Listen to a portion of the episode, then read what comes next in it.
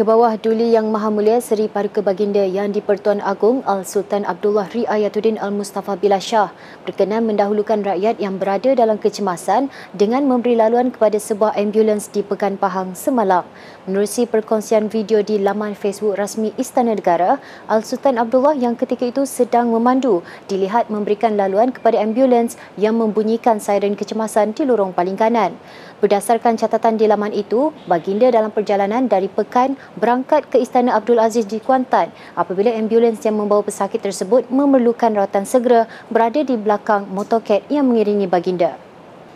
Bagi memberi lebih perhatian kepada aspek penting dalam penjagaan pesakit yang mengalami penyakit mengancam nyawa, Ahli Dewan Undangan Negeri ADUN Bandar Utama Jamaliah Jamaluddin mengajak orang ramai menyertai kempen kesedaran penjagaan paliatif. Kempen yang akan diadakan pada 29 April di Common House, One Powerhouse, Petaling Jaya bermula jam 2 petang hingga 4 petang tersebut merupakan kerjasama Pusat Wanita Berdaya DUN Bandar Utama dan Asosiasi Paliatif Care ASPEC. Orang ramai yang berminat boleh layari laman Facebook PWB Bandar Utama untuk pendaftaran dan maklumat lanjut. Penyertaan adalah percuma.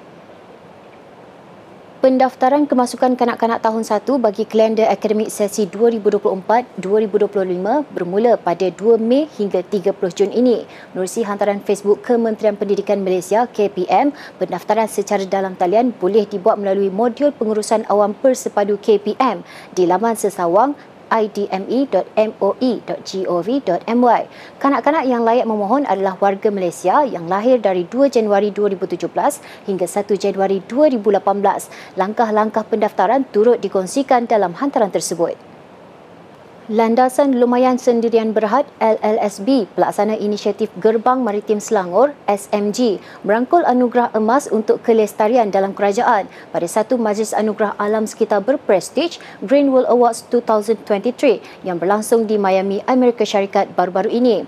Anugerah berbentuk sijil dan trofi itu disampaikan pengasas dan Ketua Pegawai Eksekutif The Green Organisation Roger Wollans kepada Ketua Pegawai Eksekutif Menteri Besar Selangor Pemerbadanan MBI, Syarikat Pemegang LLSB, Nurita Muhammad Sidik serta Pengarah Perkhidmatan Korporat LLSB, Nini Shazrina Ahmad Shamli.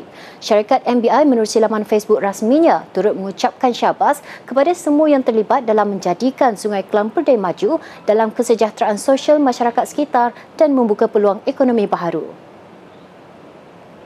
Sekian berita semasa hari ini. Sila layari platform digital kami dengan carian di Media Selangor dan Selangor TV.